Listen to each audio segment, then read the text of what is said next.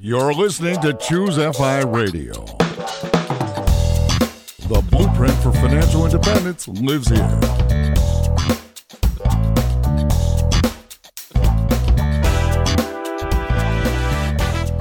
If you're looking to unlock the secrets to financial independence and early retirement, you're in the right place. Stay tuned and join a community of like minded people who are getting off the hamster wheel and taking control of their lives in the pursuit of financial independence. Choose FI, your home for financial independence online.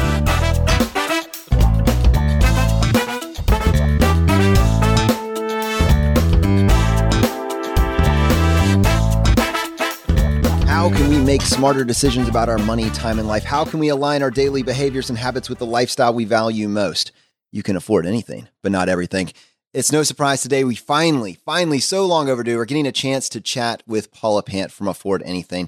And this is going to be an absolutely fantastic conversation. And to help me with this, I have my co-host Brad here with me today. How you doing, buddy?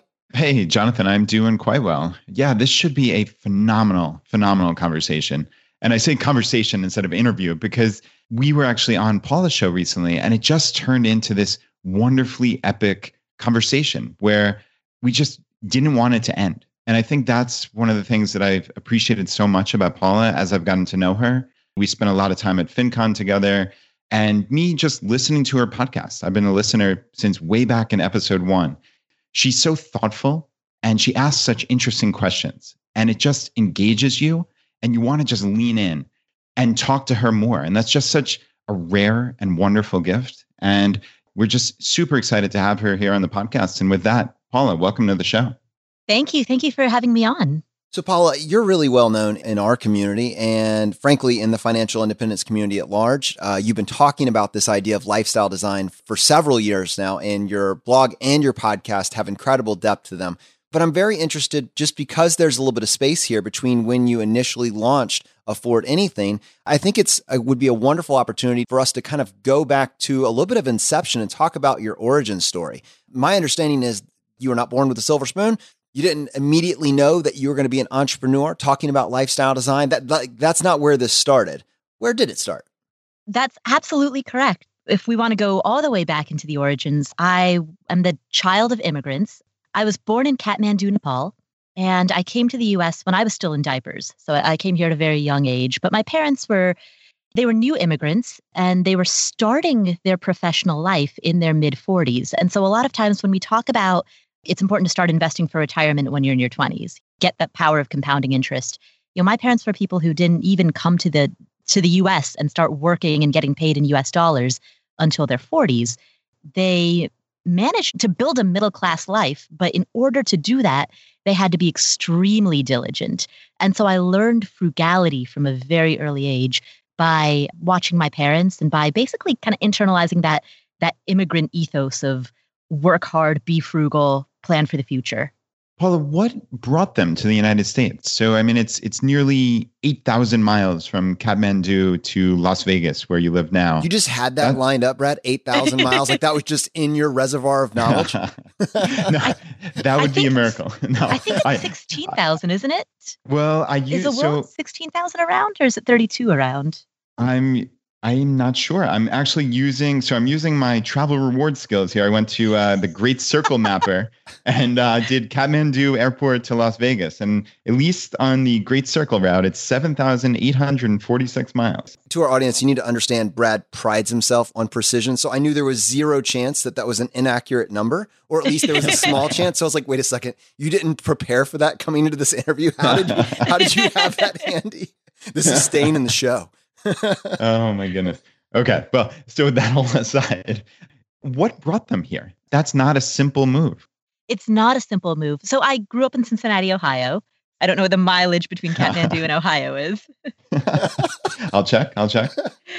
Nepal is a beautiful country, gorgeous mountains, gorgeous culture, but we have no jobs, no infrastructure, no rule of law. We had a civil insurrection. Granted, this was after my parents immigrated, but we had a civil insurrection that lasted for a decade that caused 13,000 civilian casualties. Nepal is not a country where you would be able to find not just job opportunities, but the chance of a good life. At the time that my dad was born, my dad was born in 1941. And at the time of his birth, the average life expectancy for a male in Nepal was in his 40s. And the average life expectancy for a female was in her early 50s. Now, granted, that stat is skewed by high, high infant mortality, but that does give you an idea of what life there is like. Paul, that's really striking to me because a big part of your story is the love of travel and the desire to see the world. And kind of when you you would think that maybe if you had just laid that out in a vacuum, you would say, okay, well, I left a you know potential a situation that was suboptimal, and I found mm-hmm. this kind of safe, stable environment where I can just work the numbers and it'll it'll be okay. But you left all that, and now your life encompasses massive amounts of travel. Like, have you have you kind of thought about that at all? Yeah, that's a very good question. I'm glad you picked up on that because actually, until I was 18, almost 19, I had zero interest in travel whatsoever. Growing up, I was very much identified through my Nepalese origin. So I was the only brown kid, I was the only person of color in my elementary and middle school. And I was one of very, very few in my high school. And so everybody knew me as the foreign girl. That was my overriding identity beyond any other aspect of my personality. And I resented that, to be perfectly honest. I didn't like being identified purely by my ethnicity alone because there's there's so much more to me than just that. And so in an to maybe distance myself from it, and, and I'm sure this, you know, this played out at a we're talking about at a subconscious level of a person who's under the age of 18 I just didn't care that much about the rest of the world. I wasn't interested in traveling. I wasn't interested in anything outside of the boundaries of the US. To me, this was my home. And I, I think I needed to double down on my like love for and commitment to the US. I think in order to prove to the rest of the world and to myself, I'm an American, even if not everybody else sees me that way. So, Paula, you came here at a very young age. Did you say two? Did I hear that? Oh, right? no, no, less than that. I was, I oh. was yeah, I was a baby. I was drooling and not talking. Oh wow. yeah, okay. I was in diapers. So right, so in in diapers, right? You were an American. You were here your entire life, but yet you were categorized as the foreign girl. I can see that as the natural reaction to want to prove yourself. And I wonder, have you gotten over that? So aside from the travel, how does one get over that when they've lived like you're describing to 18 or 19 with this thought process? How do you get over that?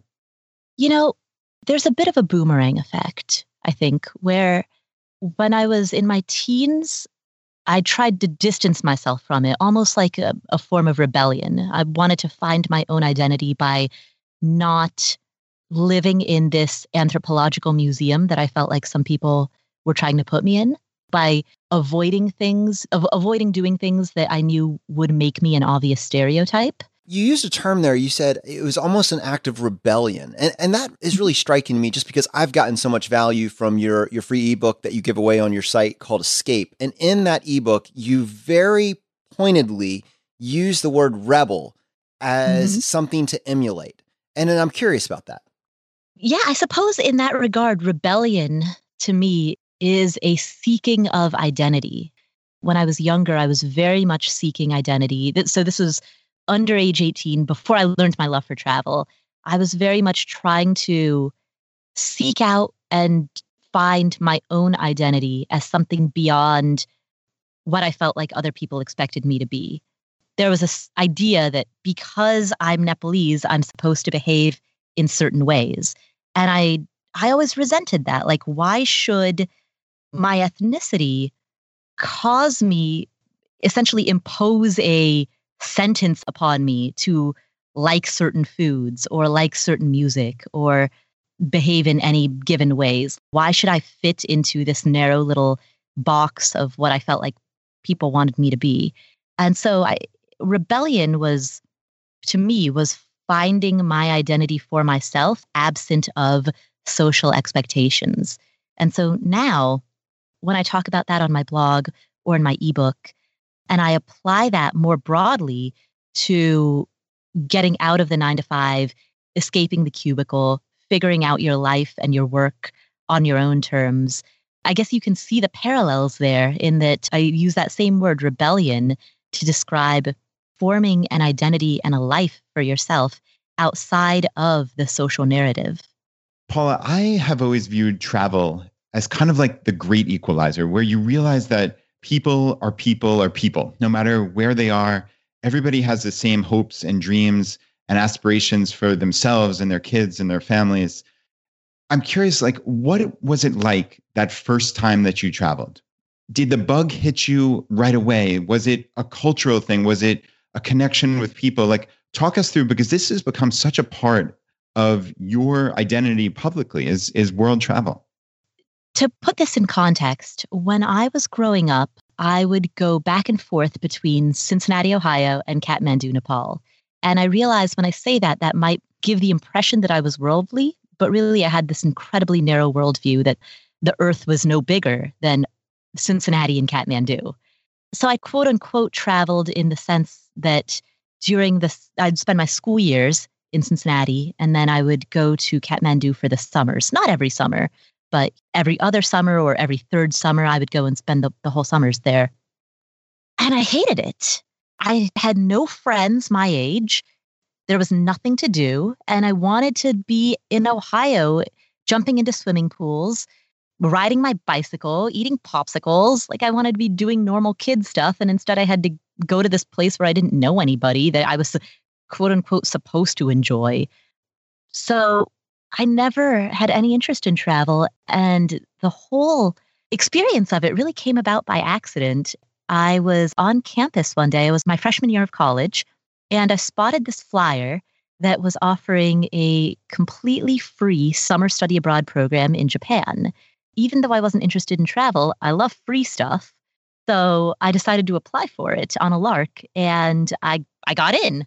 And since I can't say no to free, I went to Japan for a month in between my freshman and sophomore year of college. That was the first time, as silly as it sounds, it was the first time that I went to a country that was not Nepal. And that was what opened my eyes to the notion that the world is bigger than just these two places and that travel didn't have to be my parents dragging me to a whole bunch of auntie and uncle's houses so that they can pinch my cheeks and then like make me sit in a corner doing nothing for the next six hours. Travel could be something where I had my own autonomy and could explore it on my own without the pressures of family. And that was what ignited the travel bug for me, seeing that there was so much more out there and that, yeah, I'd taken many, many transatlantic flights or transpacific flights, but I didn't know that it could be as expansive as it was. So I know that you have visited upwards of 40 countries. And in your mind, actually having visited a country constitutes being there for an entire week, which is very impressive, not just dipping a toe into a country and then walking away. But that wasn't always the case. This is kind of you're you're looking back on this now. But I'm remembering a part of your ebook, and and basically this, this really stood out to me. You've reached the point in your life where you you're silently screaming something needs to change. You're broke. You're in debt. You're bored at work. Your retirement and your savings accounts are nearly empty, but your bills are sky high. You want to travel, but you think you can't afford to. And, anyways, your boss only gives you two weeks off. Is this you? Not entirely. I was never in debt, but the boss giving you two weeks off and wanting to travel, but you think you can't afford it. Yes, that was 100% me. So, where were you at this point in time? How old are you? And what's the situation you found yourself in when you kind of walked away from the normal path? After that study abroad in Japan, the summer study abroad that was between my freshman and sophomore year of college, that ignited the travel bug. And from that moment forward, I really wanted to travel. And I think that there was a big part of self discovery and identity exploration that I knew was going to come out of that as well being a college student, naturally my thoughts went to, well, maybe I could do another study abroad. But when I looked at the prices, remember the one that I did in Japan was all expenses paid, it was completely free. But when I looked at the prices of semester long study abroad programs at my college, they were $15,000 minimum just for a single semester. That was a ridiculous amount of money. There was no way that I was going to be able to pay for that. I remember at first feeling conflicted about it like, oh, I, I'm feeling the travel bug. I really want to travel, but I can't afford these study abroad programs. What do I do? And then it occurred to me that I didn't actually want to study. I just wanted to go abroad. At that point, I realized all right, I can graduate from college, work for a few years, save up some money, and then go travel. So even as a college student, that was always my plan. I never wanted to launch a career. I mean, I, I did eventually, but my overriding immediate plan was just save up some money so that you can go backpack around the world. And then when I graduated, I went to work at a newspaper and my boss gave me two weeks off per year. And that was a shockingly tiny amount of time off. And it occurred to me thinking about it, I was like, wow, I'm I'm gonna be facing 40 years of having a two week vacation, maybe three or four week if I'm lucky.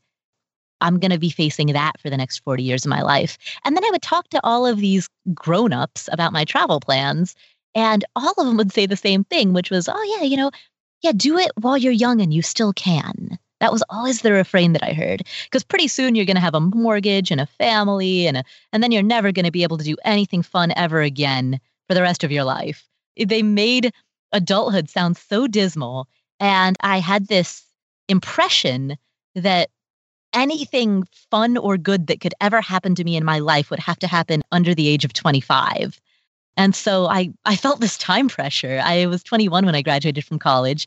I felt this like incredible time pressure to save up some money and go travel and get this all done and over with while I still could because eventually the Grim Reaper would come and I would turn 30 and then life as we knew it would be over. oh man, it's amazing how that conversation is always tinged with regret, right? The the older people look back and say, "Oh, do it while you're young," which to me means they probably did not do it at all and they really regret that. And now it, it's funny listening to the words. I, I almost use the same words as you verbatim. It's having that realization when you first started work that, oh, you mean if I'm lucky, I can take maybe one week off in a row, right? With two weekends surrounding it, that's nine calendar days. That's the extent of my vacation time, maybe two of those a year for the next 40 plus years. It seemed to me like there just had to be a better life. When I look back on those inflection points and like maybe where I chose the FI path before I even knew about it, that was one of those points for me. Exactly. I felt exactly the same way. If I had to put my finger on any one thing that completely repelled me, repulsed me, whatever the word would be, from a nine to five lifestyle, it was the limited vacation time. And sometimes when I tell people that, you know, people will respond with, oh, my work gives me five weeks off or six weeks off. And that's great. But the premise of somebody else telling you how much time you can, quote unquote, take off, the premise that somebody else would prescribe for you, no, you can't go to South Africa or Croatia or Japan whenever you want for as long as you want. There was something about that that just didn't sit right with me. And maybe that was because when I was a kid, I would go spend the entire summer in Kathmandu. So the concept of going and living in a foreign country for three months was very familiar to me. And I didn't really understand an adulthood in which that wouldn't be possible. You are speaking oh. to my soul right now. mm-hmm. It's it's crazy. I, I remember thinking the same thing. Is this normal?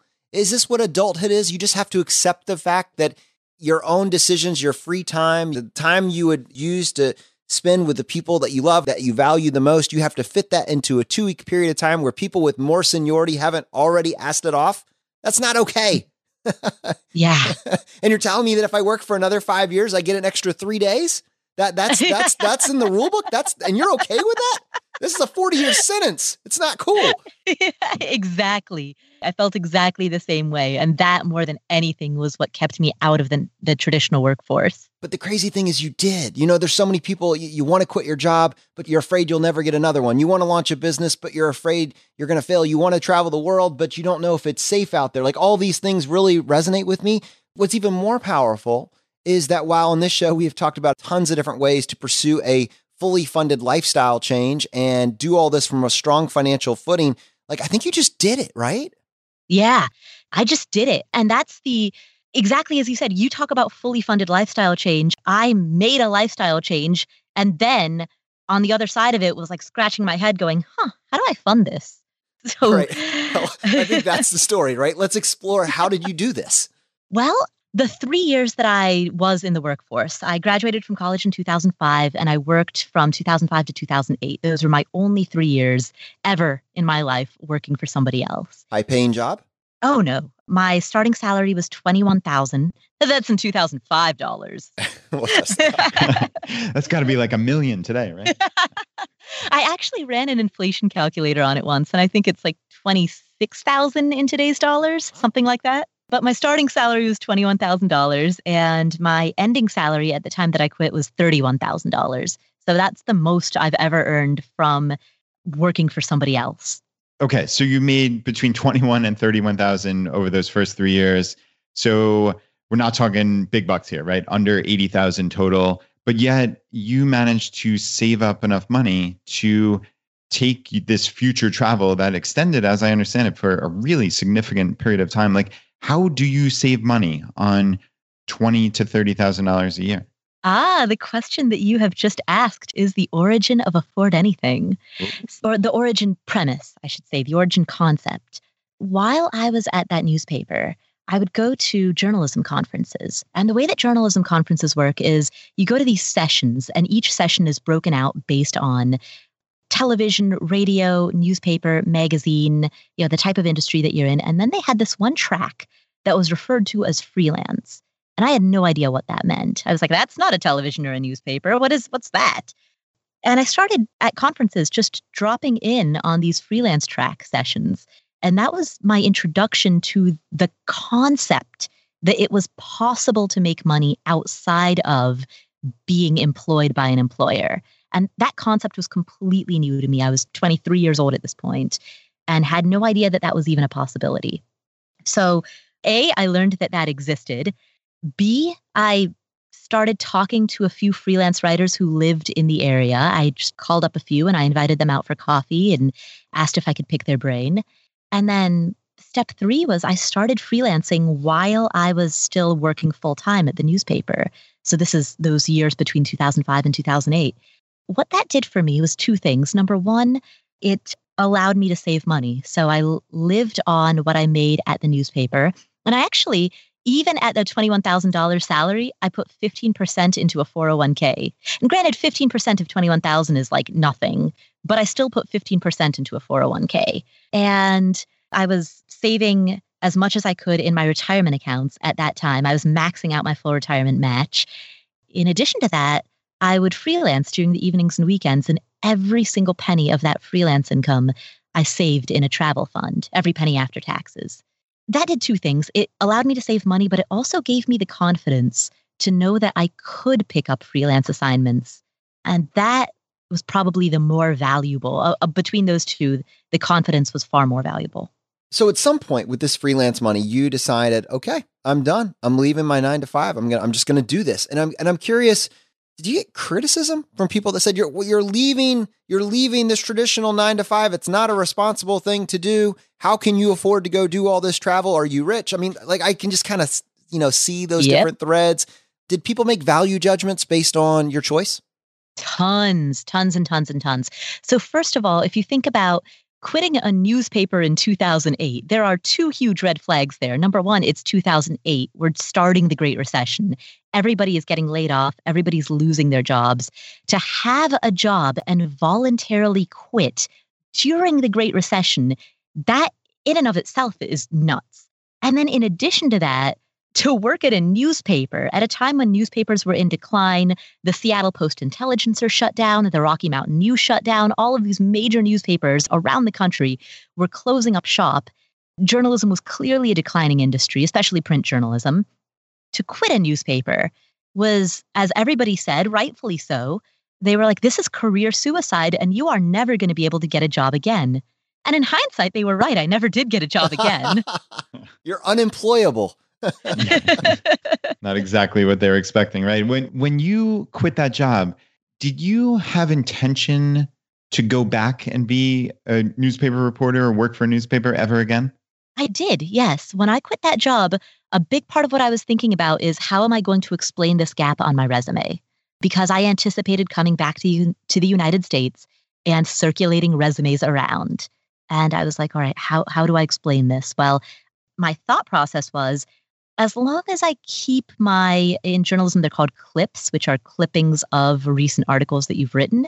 So I was thinking, well, as long as I write maybe like one freelance article a month while I'm traveling, I can have current clips. And when you submit a resume, you'll submit maybe between three to five recent clips. So I was thinking, well, if I can produce three to five recent clips, then I can basically explain that gap by saying, well, I was freelancing during this time without specifying that that freelancing was so very, very part time. So that was how I was thinking about it in my head. I was already gaming out how to explain this in future job interviews, having at the time no concept that I would never again go on a job interview.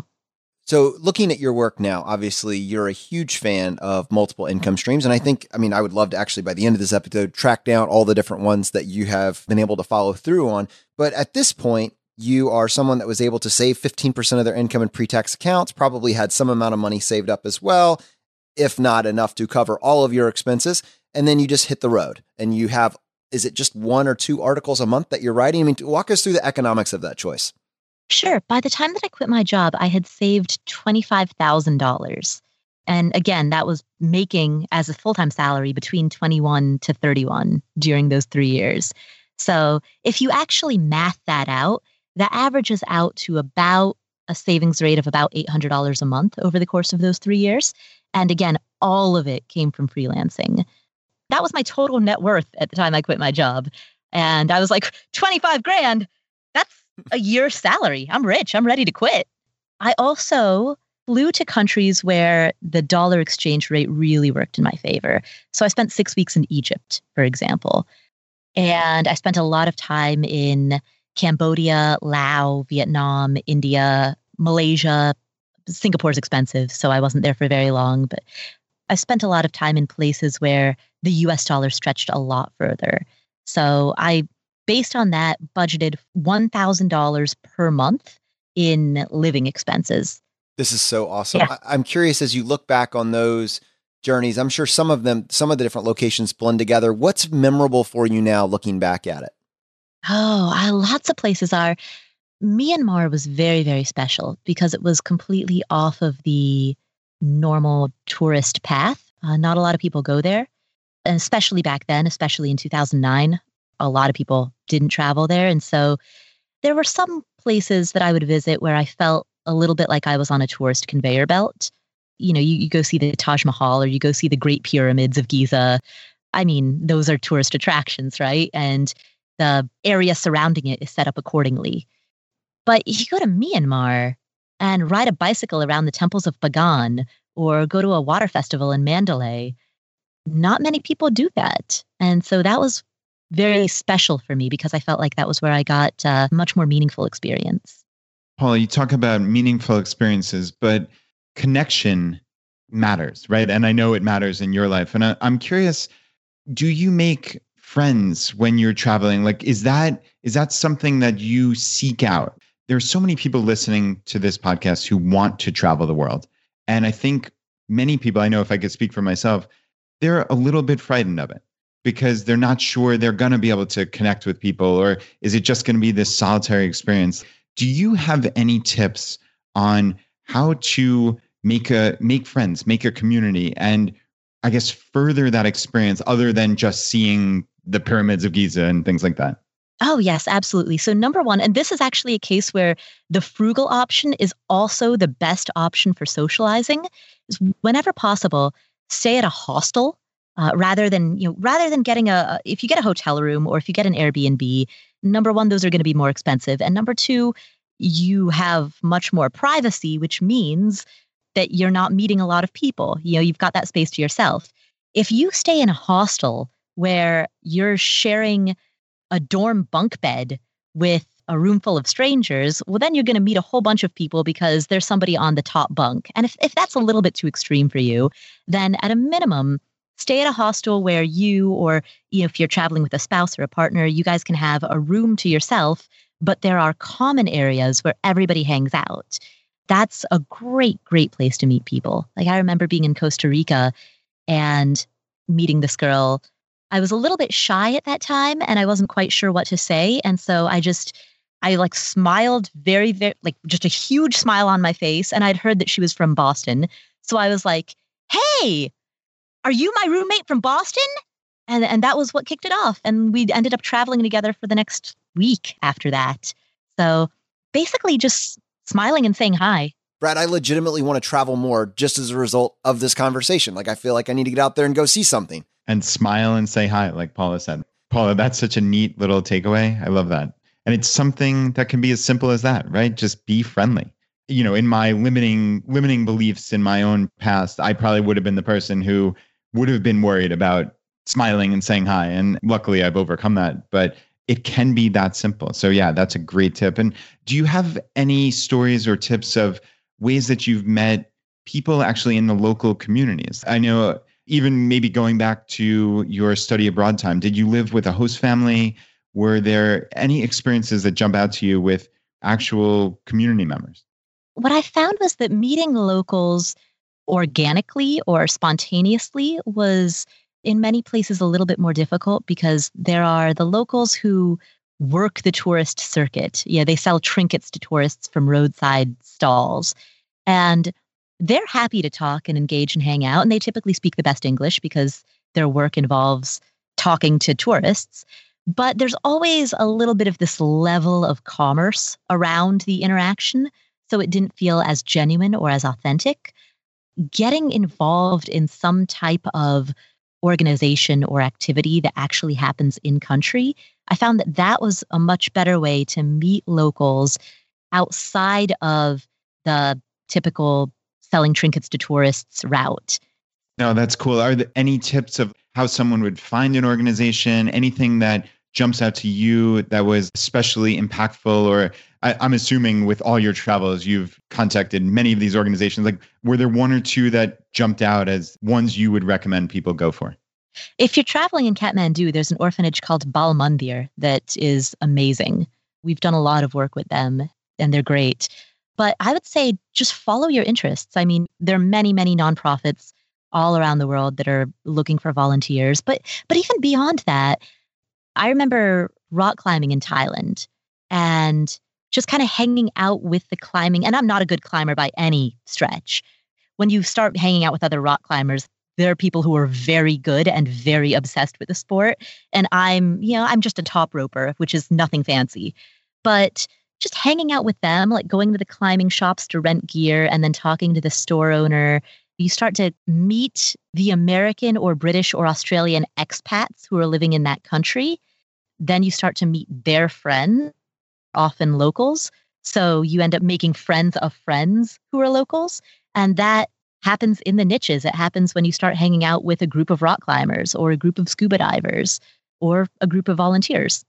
And it strikes me that this works because it is slow travel in many cases. It's not going there for 48 hours and bouncing out. Because what you're describing isn't a transaction, it's a relationship. Exactly. Imagine going to the same coffee shop every day for a week and a half before eventually the owner of the coffee shop starts noticing you and takes more of an interest in you and then invites you to join him or her after their shift is over. It's that sort of a thing it, that happens when you're there for weeks or months. And again, it's the most social option is the most frugal. Being in one location for weeks or months is much more frugal than moving around all the time because A, you're not paying for the cost of the actual transit itself that bus ticket, that train ticket, that flight. B, you start to learn where to buy things more cheaply. Like instead of going to a restaurant because it's the obvious choice, you'll learn the street carts or you'll learn the local markets. Uh, there are just efficiencies that happen when you're in one place for a long time. And that's also simultaneously the best way to meet people. And Paula, speaking of these frugal options, you had this budgeted idea of about a thousand dollars a month. So as I'm understanding it, you roughly figured this would be a two year trip. How long did it end up being? And how accurate were you? Were, when you came home, did you have any money or did you literally come home because you ran out of money? the total trip ended up being 27 months, so just a little over two years.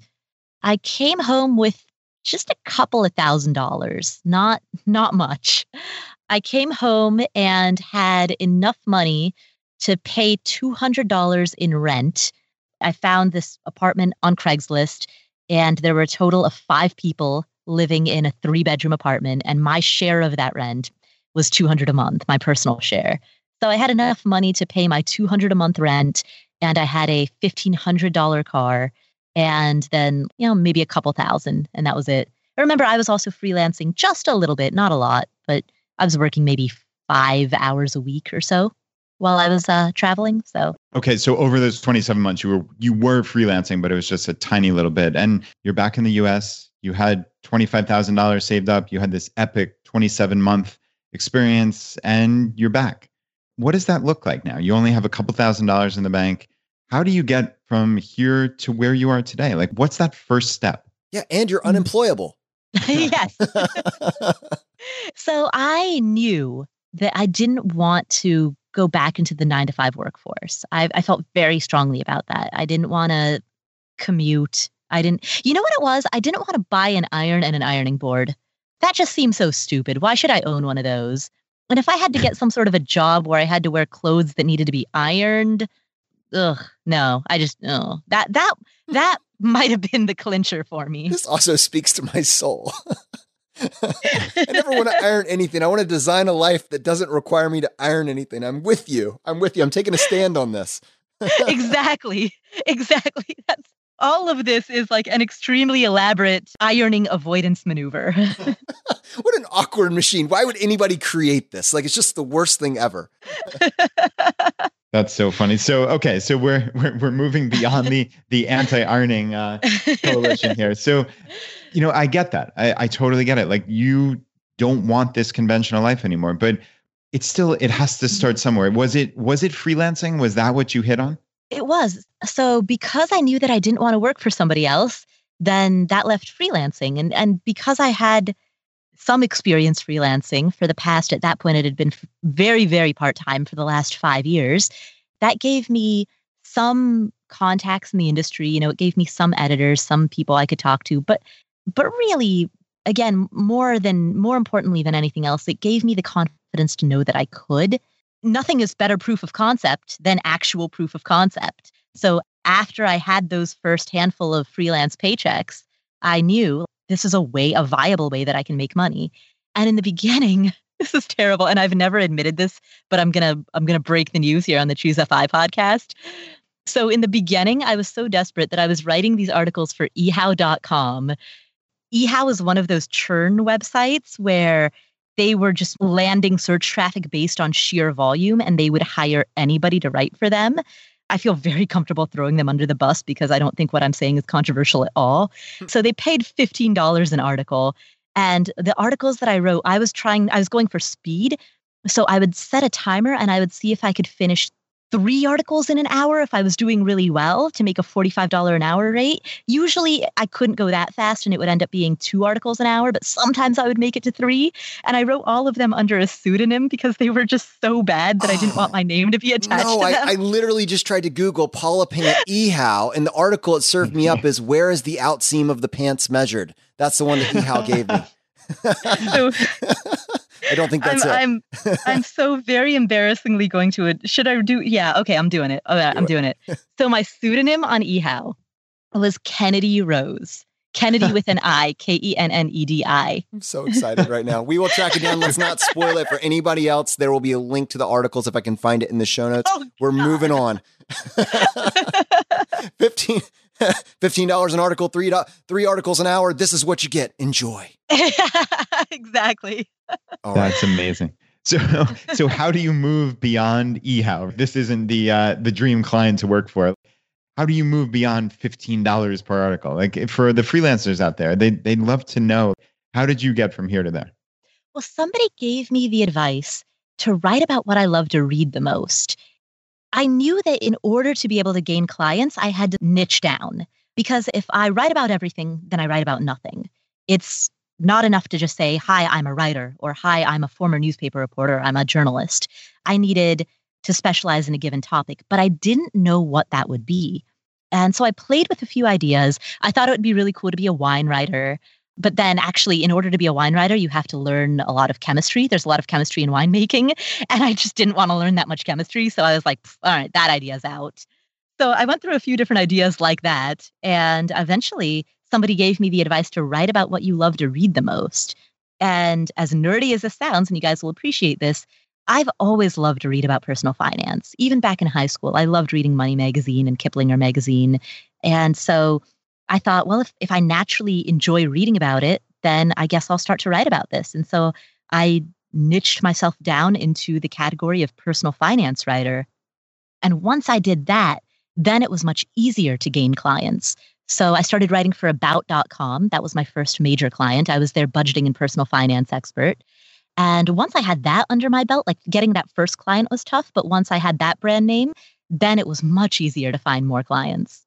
Paul, I think a lot of people always wonder is there some imposter syndrome thing? Like, how am I going to be the budgeting and personal finance expert for, for about.com? Did you ever feel that? Did you just study? Did you just feel confident in your own knowledge because you'd been reading Money Magazine your entire life? Talk the audience through that because I know I feel imposter syndrome sometimes. I think lots of people do. And it's something that we all have to work to get over. My thinking on this came straight from the the practice of journalism, where in journalism, reporters at newspapers are often assigned to what's referred to as a beat. So you might cover the cops and crimes beat, or you might cover the education beat. And a beat is essentially the topic that you cover for your paper. And it's not something that you're an expert in. You know, most people at newspapers, at least anecdotally, whom I spoke to, are journalism school graduates who never specifically studied these topics, but they got a job at a paper, and that paper happened to have an opening for XYZ beat. And so then that became their beat. And they became an expert in it by virtue of the fact that they were reading and writing about it every day. I fortunately did not have imposter syndrome when it came to becoming a personal finance writer because in my mind, I conceptualized it as well, I'm a journalist on the personal finance beat it would be no different as if I'd gotten a job at the Denver Post and they assigned me this beat.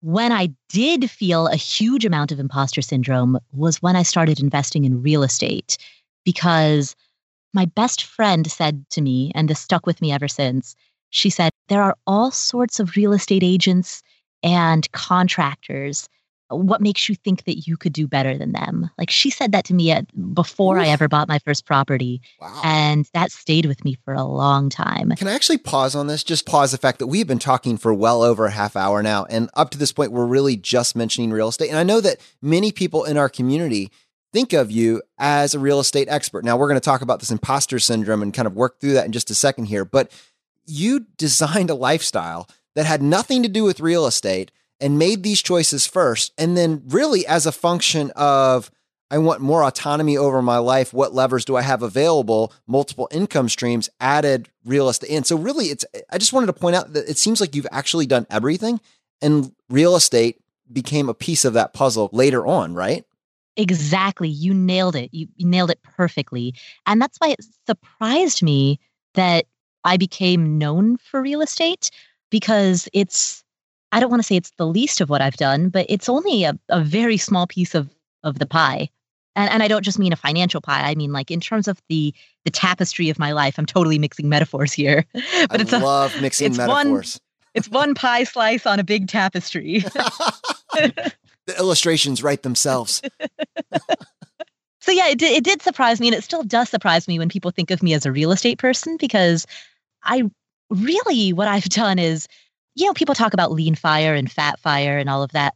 If I can coin a new term, I was like dirt bag unfire. Like tender right? fire. Like, I, I was just not fire. I was water, is what I was. okay well let's sift it because let's talk about real estate so obviously it's it sounds like your friend basically threw down the gauntlet and you're like all right challenge accepted well so where that came from was when I looked at my expenses, I saw that housing was my single biggest expense. And I say that as somebody who was paying $200 a month in rent. Wow. so at 200 a month in rent, housing was my biggest expense. And it occurred to me one day I just kind of ran back of the envelope numbers on what our landlord was getting because you know you could look up a property on Zillow and you could see what it sold for and you could run a calculator and try to reverse engineer what the monthly payment would be. and then you could add up the rents from all all of the units in that property. Well, and well, so I, I, did Let me that. just point out you could. Uh, nobody does that. You you did that. and it makes sense to me. but not the normal response. Maybe for the uh, budget and personal finance expert at about.com. yeah, so it was my general interest in personal finance that led me to do that initial back of the envelope calculation on wait a minute, what is my landlord making? And when I, I, ran those numbers, and actually, as those numbers panned out, it didn't really look like my landlord was doing that well. I kind of thought, yeah, oh, that's interesting. That was an interesting intellectual exercise. And then I moved on with my life. And a few weeks or months later, I noticed that the triplex that was across the street from where I was renting was for sale. And again, I ran these incredibly rudimentary back of the envelope numbers. I thought, you know, if I bought that and I moved my roommates in with me to one of the units and then rented out the other two, then instead of paying $200 a month in rent, I think I could get my own rent down to zero. And that was as big as I was thinking at the time. Like I was not planning on being an investor. I wasn't planning on any of this. I was just trying to get my own single biggest expense, which was rent, down to nothing. And I didn't know the term house hacking and I didn't know how to analyze a property. Like I didn't know anything. Mine is a case study of how not to buy a house because I did everything wrong. It was sheer naivete that led me into it. But house hacking nonetheless, which is really cool that that was just the impetus to just save this $200, which sounds quaint today. To think that someone would go to these lengths just to save $200 a month, right? Is kind of crazy, but obviously it's it's worked out for you, but it, but I still want to uh, dive into this here. So okay, you're you're back, right? You have a couple thousand dollars in the bank, you're freelancing, but you know, you're working for eHow and about.com and I assume you're not rolling in money here, but obviously there must be some significant savings rate and there must be some money to purchase as it like a down payment for this place. How did this actually come about? Sure. My partner Will and I bought it together. Again, we weren't being intentional. We didn't have any concept of FI. We were just trying to live as cheaply as possible. So that was really what it came down to. And it, that, again, is not the way that I would recommend doing it because what I've just said is that we were not doing it with intention. And I would not ever recommend to somebody to to go in blind and to do this without intention. You know, I do think that there's something now with the benefit of hindsight, I do think that there's something to be said for thinking carefully about what percentage do I want to save versus what percentage do I want to spend. But in the way that when people are blind and they're not paying attention to their money, a lot of people default to spending too much. We just defaulted to saving so then we ended up having all this high savings rate because really quite honestly because spending gave me a lot of anxiety i know it sounds as though i'm disciplined really i'm just a basket case and spending money gives me anxiety and so i don't enjoy it spending money gives me anxiety that's not the normal societal thing have you ever delved into why that is does that come from childhood was there ever a period of time where spending money led to issues with either you or your family? Like, have you ever really analyzed that? You know, I think going back to our conversation at the beginning of this interview about having parents who started their life in the US in their 40s and didn't have compounding interest on their side and had to, in their early 40s, rent their first apartment and buy their first car and save for retirement and save for their kid to go to college. They had to do they had to live an entire life compressed into a 20 year time span. So essentially, they had to have the same type of life that a person pursuing fire would experience, except theirs was in the, the latter half of their working life, and theirs was because of the fact that they just didn't start until their 40s, uh, didn't come to America until their 40s. And so I think I, I grew up seeing that, and I grew up seeing a lot of frugality. Like we were very comfortable. We had, you know, it was a very nice life, but my parents were very deliberate, very conscientious, very frugal. And I think that just got deeply, deeply ingrained in me. And so, yeah, I think that was part of why I didn't enjoy spending money. And to be honest, I think the other part of it was a, a lack of self confidence. I've brought up confidence a couple of times during this conversation, but in saying that writing freelance articles gave me confidence to know that I could write more. But I also lacked confidence in really believing in my ability to earn and believing in my ability to make money. And so you've got two levers that you can pull. And if you don't believe that you can earn, then the only lever that you think you can pull is to save.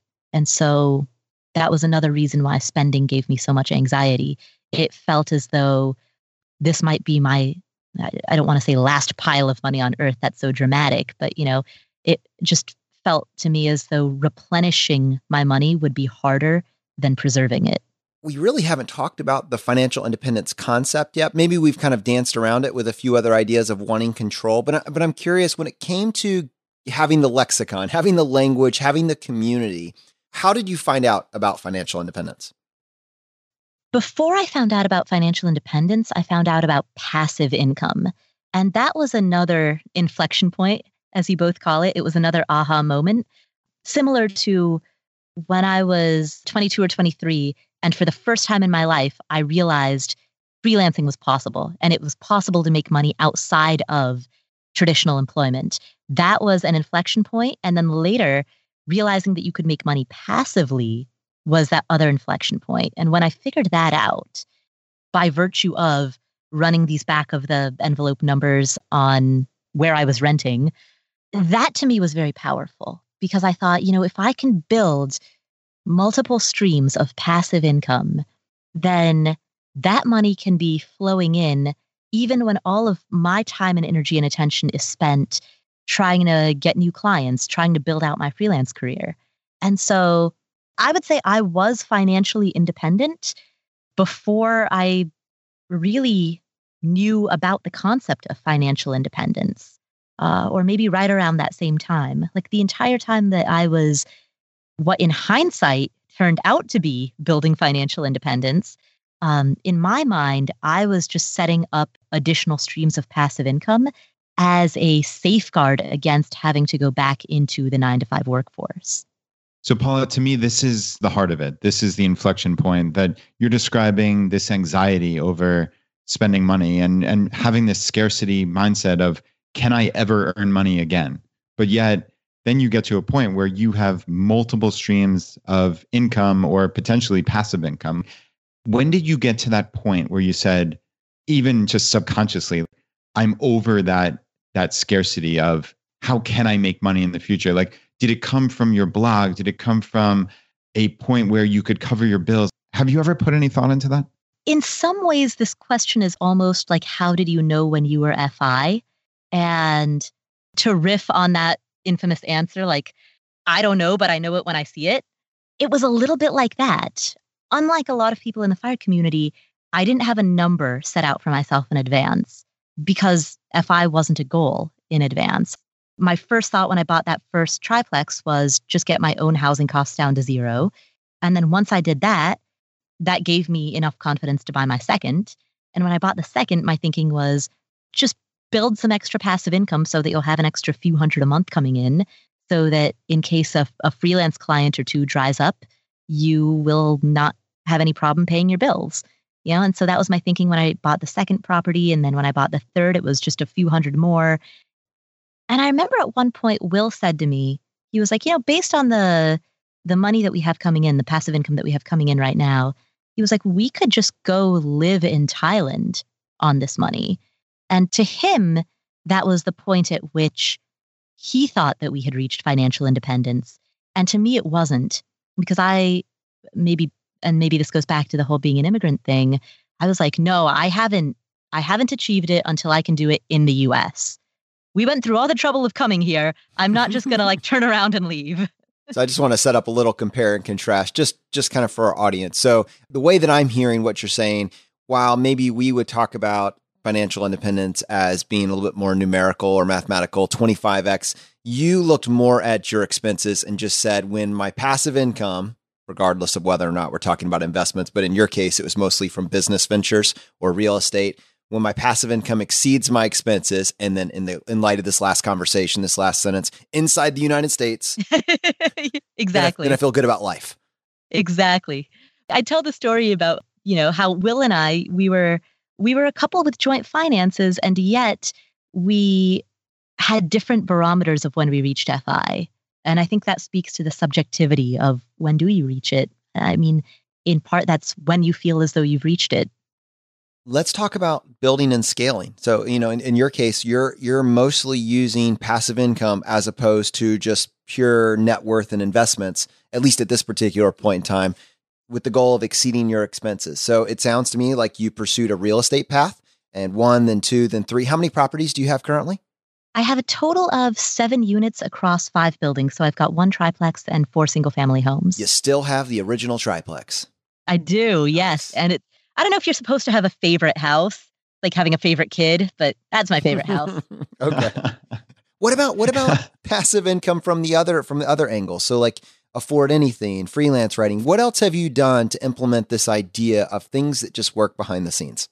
Oh, I I would not consider anything related to afford anything to be passive income because no. it's just it's so much work, man.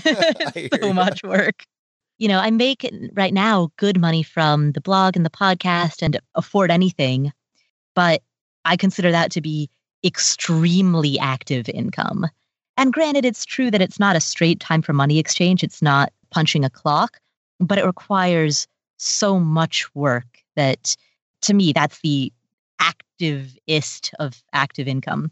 Can I make one point and actually tie it back to your book Escape and and to me what really stood out and I think it comes back to basically I want more than 14 days off a year and I want time off when I want it off. So basically, what I want is I want to control my schedule and align my time with activities and experiences and people that bring value into my life. And while afford anything and analogous to that, choose FI are by no means passive. I have traded in a 40 hour a week gig to work 80 for myself. I do control my schedule. And, and is that ultimately what lights you up as well?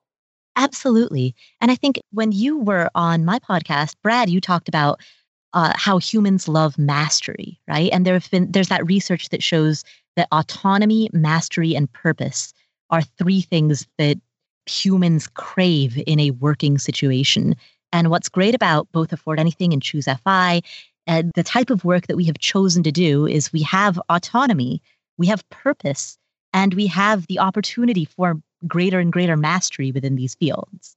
Yeah, I totally agree. It's amazing how we don't look at the number of hours. This is almost like a calling at this point because it does fit those requirements, right? And to me, it's, yeah, that mastery aspect of just different components of your life. Like if you're not moving forward in something, then almost like what's not, it sounds terrible to say, like, what's the point? But it just can't be that hamster wheel day in and day out.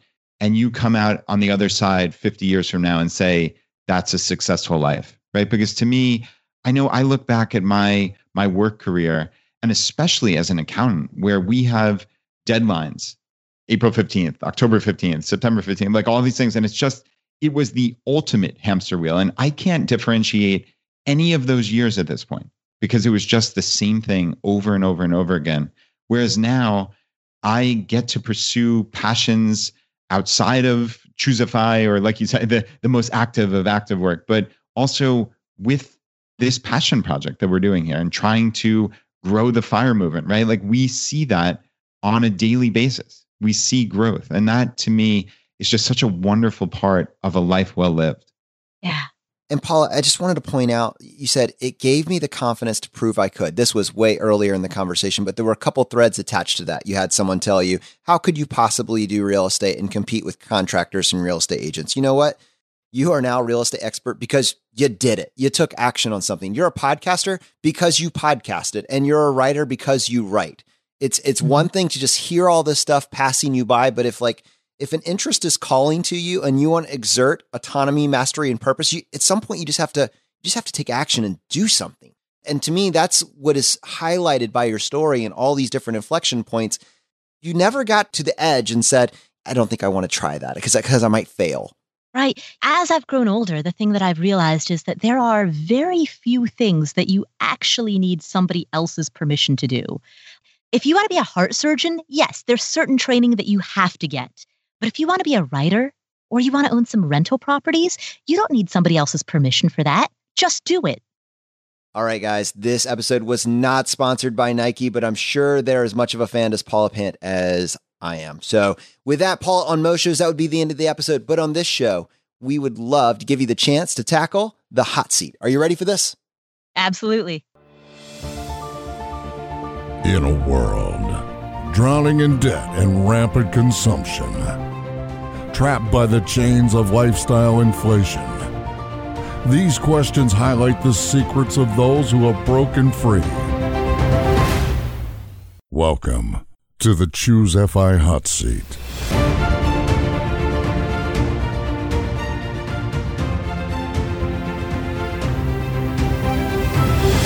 All right, Paula, question number one your favorite blog that's not your own.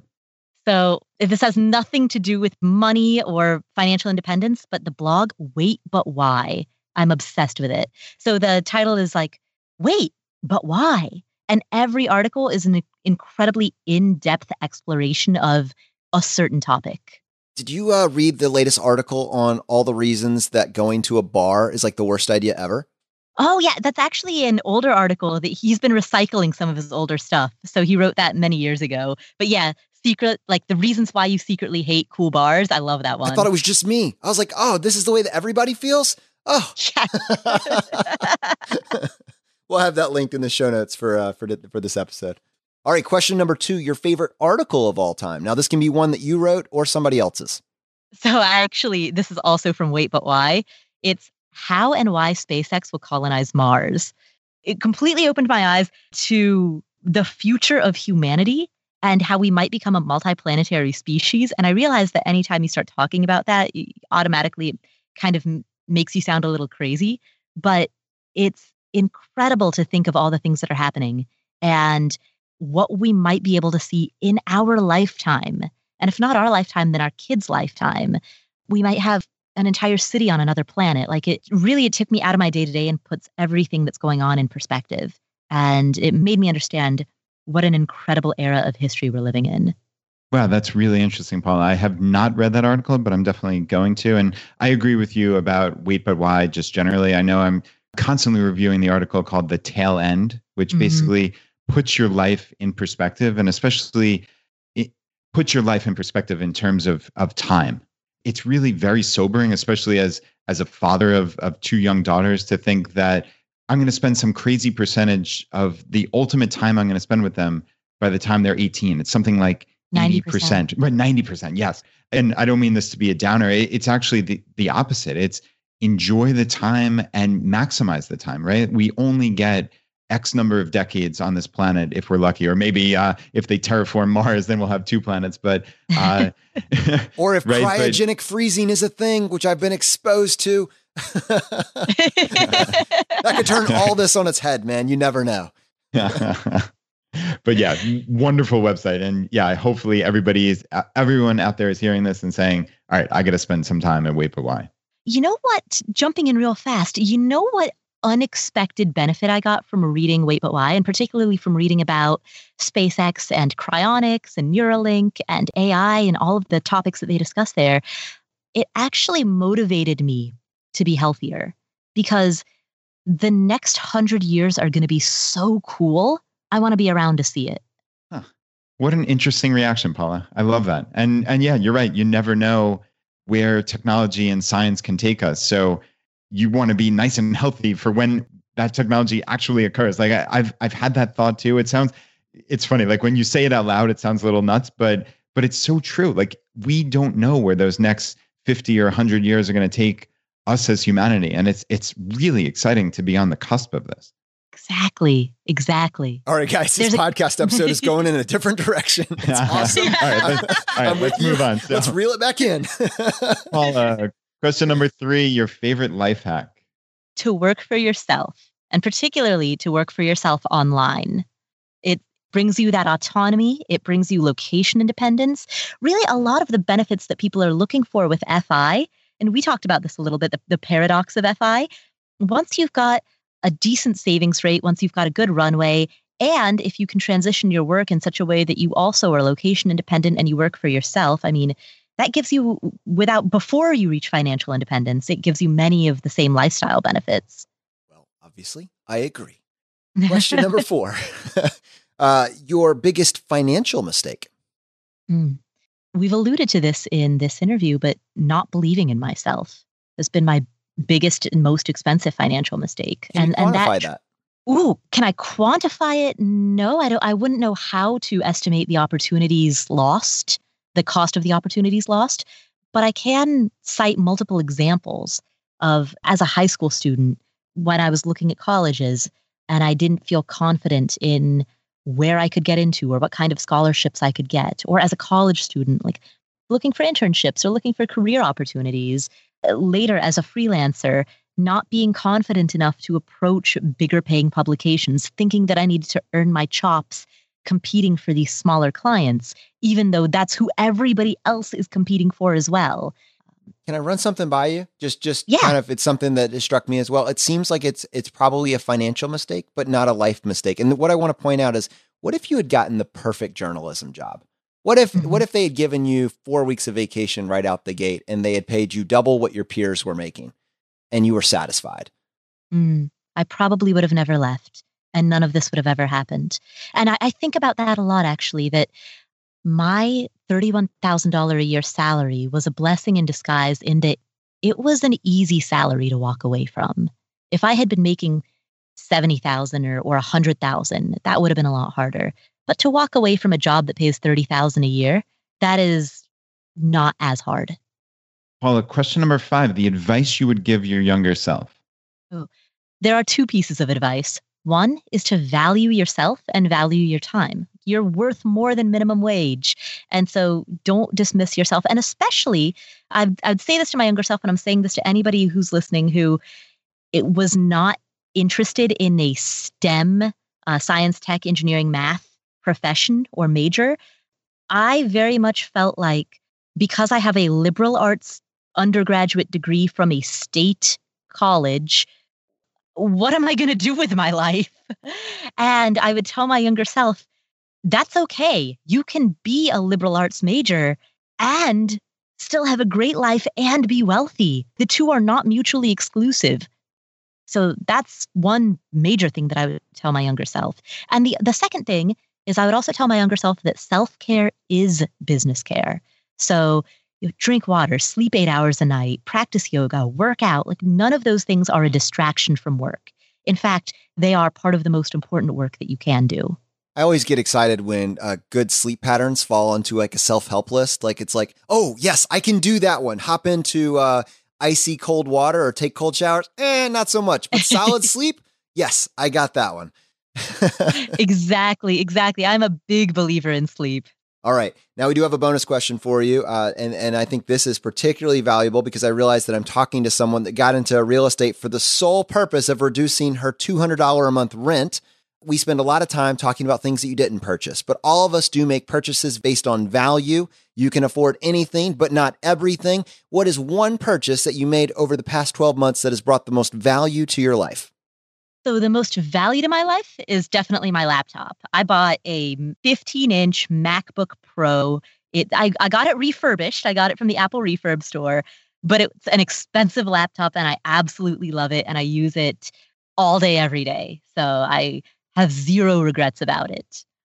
Paula, we covered so much ground today, and I'm sure people are going to have follow up questions. If someone is interested, maybe in the ebook Escape that we mentioned during this podcast, or they want to find out more about what you're doing, what is the best way for someone to connect with your content?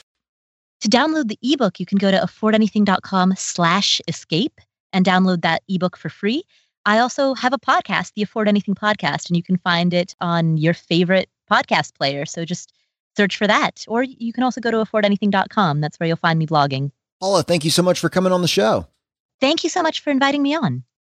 To our audience, if you got value from today's episode, and if you've been getting value from the episodes up to this point, just take one second and press the subscribe button on the platform you're listening to this on. It just lets the providers know you're getting value from the show and you want to be here when we produce additional content. If you want to support us and what we're doing here at Choose FI, here are four easy ways. One, leave us an iTunes review. To do that, just go to choosefi.com slash iTunes. Two, use our page to sign up for travel credit cards. If you want to travel the world with miles and points instead of your hard-earned dollars, then just go to choosefi.com slash cards and get started today. Three, if you're working on the milestones of FI, set up a personal capital account to track your progress and use our affiliate link. It's completely free and just go to choosefi.com slash PC. P is in Paul, C is in cat.